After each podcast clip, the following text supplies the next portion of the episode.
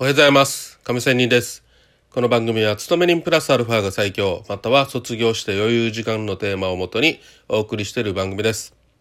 おはようございます。日曜日の朝ということで、今日は今からどうしようかなというふうに思っている現在です。昨日はちょっと職場にね、久しぶりに行きましたよ。久しぶりにじゃねえな。最近はやっぱりなんかブラック企業にはまりつつ私はちょっと抜け出さないとなーっていうふうにまたまた引きずり込まないように注意しようと意識してる私です。なんだか最近の今のね職場というのはちょっと長く働くのがまたは早めに来て仕事をするのかなんか美美徳みたいな雰囲気があるので私はそれに反発しようというようなことで、えー行動している次第ですがまあこれは自分自身のためでもあるし働き方改革ということでも自分なりではね人に貢献しようと思ってやってるつもりですがまあ周りのみんなからはそう見られている人と見てくれる人となんだあいつはと仕事しねえなというふうに思っている人もいると思います。そんな状況です。まあそういう中一応昨日はさすがにちょっとやる仕事があったので行きました。さあそこでですよ。まあ私がこうやって思って意識してる人と全く意識していない人でのやっぱりね差が出るしそれが今の会社での新しい新人若者の教育ブラック企業洗脳的なものになるかならないか、まあ、今後の会社のね、えー生き残っていける会社なのかとかいうねことに関わってくるなと思っています。昨日職場に行ったらね実は私の部署の中の半分来てましたよ。ビビりません？11時頃でしたかね。私が行ったら3分の1がいてゾロゾロと来るんですよ。で私は2時頃引き上げたんですけども約3時間ですね。そうすると私が帰るまでにもう半分いるわけですよ。土曜日ですよ。考えられないですね。でなんか本当に私冗談でね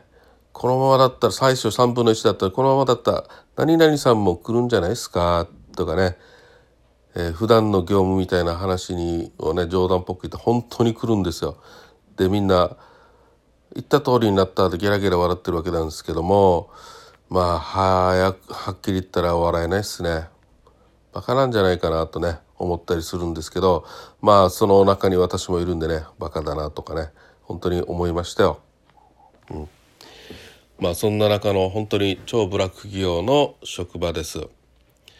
さあえっ、とこの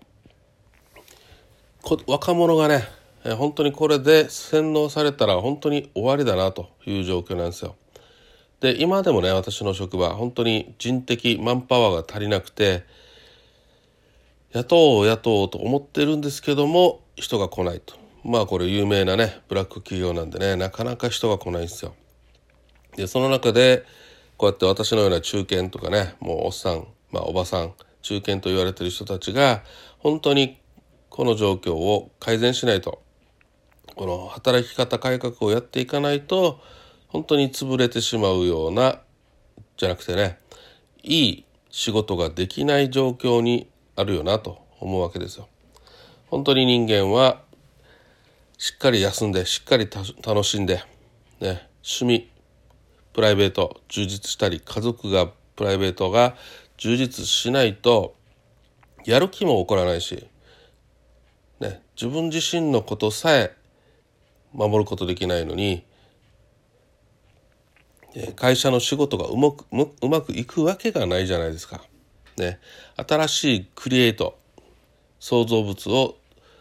作るというね発想もなくなると私は思っていますがなかなかね、えそういう状況が作れないっていうことは本当にまずい状況だよなと思います。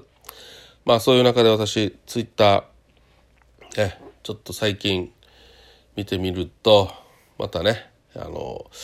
ちきりんさんってみんな知ってますか？ちきりんさんの本を紹介してるのがあって昨日買いましたよ私本を。でタイトルはね「自分の時間を作り出そう」みたいなね、えー、タイトルでね、えー、本を買いたかったんだけ私目が悪いのでオーディブルで買いました。まあこれツイッターでも私つぶやいたんですけどもまあこれオーディブルで半分聞きましたね昨日夜本当に街の中をね散歩しながら繁華街をね本当にぼーって歩きながら結構2時間ぐらいかな歩きましたね、うん、2時間歩くとやっぱりどんどん本が進みますねオーディブルですけど。私結構こんな感じでね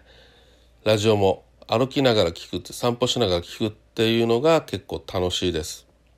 だって体健康のためにもなるし本も読めるって最高ですよね、うん、まあそういう中から今日のね話をしたいなと思ってね、えー、こうやってラジオを撮っているわけなんですけど。でもう一つはね私投資の本で、えー、みんなこれもねお金持ち成功そしてどん底に落ちた与沢翼さんというねこの本を買いました。まあお金についてね書いてる本だなんですけどもそれは本で買いました。まあ本を見てみるとちょっとなんとか見にくいんですけど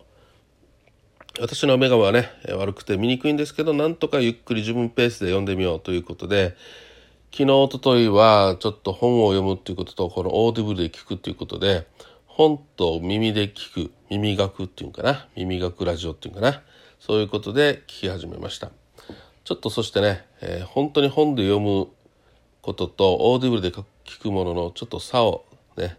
それぞれメリットデメリットを考えながらちょっとねやってるんですけどまあ大体検証結果はどちらもいいんですけど全然違ったね、えー、ことが得られそうです。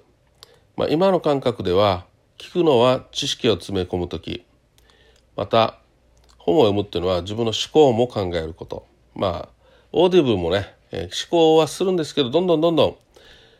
音声が流れていくので、えー、それに追いついていくために、まあ、思考は、ね、少しまあゆっくり聞けばいいんですけどね。うん、で、えー、本は自分ペースで読めると一行読んで自分で思考していろいろねもの考えしてまた2行目読むとかねそういうことができるのでマイペースで勉強ができるというのは本なのかなと思ったりもします。まあそういう意味でちょっとね、えー、いろいろ見比べているところなんですけどまたちょっとね深掘りしたら紹介しようかなと思います。さあまあそんな感じで仕事に対する自分のね時間を作ろうという Audible とお金についての本を現在読んでる私です。まあ今日初めてねこういう本の紹介とかね、えー、し始めましたがまあちょっとこのラジオではね普通 YouTube で投資の話だけじゃなくて、まあ、普通の私のこういうサラリーマン生活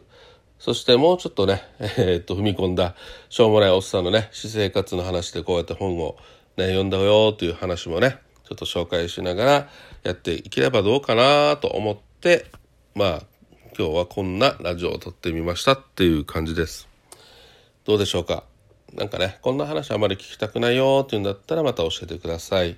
また、やっぱりためになるラジオがいいよなっていう人は、それも教えてください。でね、私私も本当にたくさんのいろんな人のラジオを聴いていて、ためになるラジオもとてもいいですし、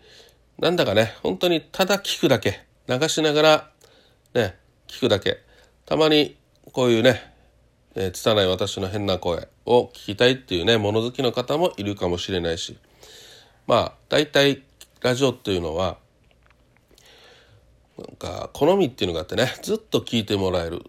人とね。やっぱりあいまいちだなってなんか好みは分かれると思うんですよね。うん。まあ、昔から私ラジオ聞いてたのでなんかこの人の声好きだなとかね。この人の喋り方とかえー、この人の話とかね。この人の思考面白いよなとかね。思うのはねなぜかなんかつまらない話でも結構聞いてしまうとかね。そういうのがラジオなんじゃないかなと思います。まあそういう意味で私のねこのラジオのリスナー全然まだ少ないんですけども、まあ本当に一人でもね、聞いてくれる人がいたら超嬉しいですよね。なんかお友達ができたみたいな感じでね。うん、だって全然ね、この知らない世界の中で、ネットの社会でね、どっかで誰かが私のこの配信を聞いているっていうことだけでも、本当になんか嬉しいじゃないですか。こんなにね、60億人か、それぐらいの人口がいる中で一人でも私のね、顔も何も知らない。ただ亀仙人とかしかね、知らない。なんか、勤め人プラスアルファとか喋ってる。ね。えー、猫の、なんかね、キャラクターを使ってる人の話が聞いているというだけでもね、なんか大変ありがたいなと思います。まあそういうわけで私はね、毎日こうやってね、ちょっと時間をずらったりするんですけど、まあ配信しているという感じです。また YouTube 配信とはね、違って面白さがある気楽なラジオということで頑張っていきたいと思います。また明日会いましょう。See you!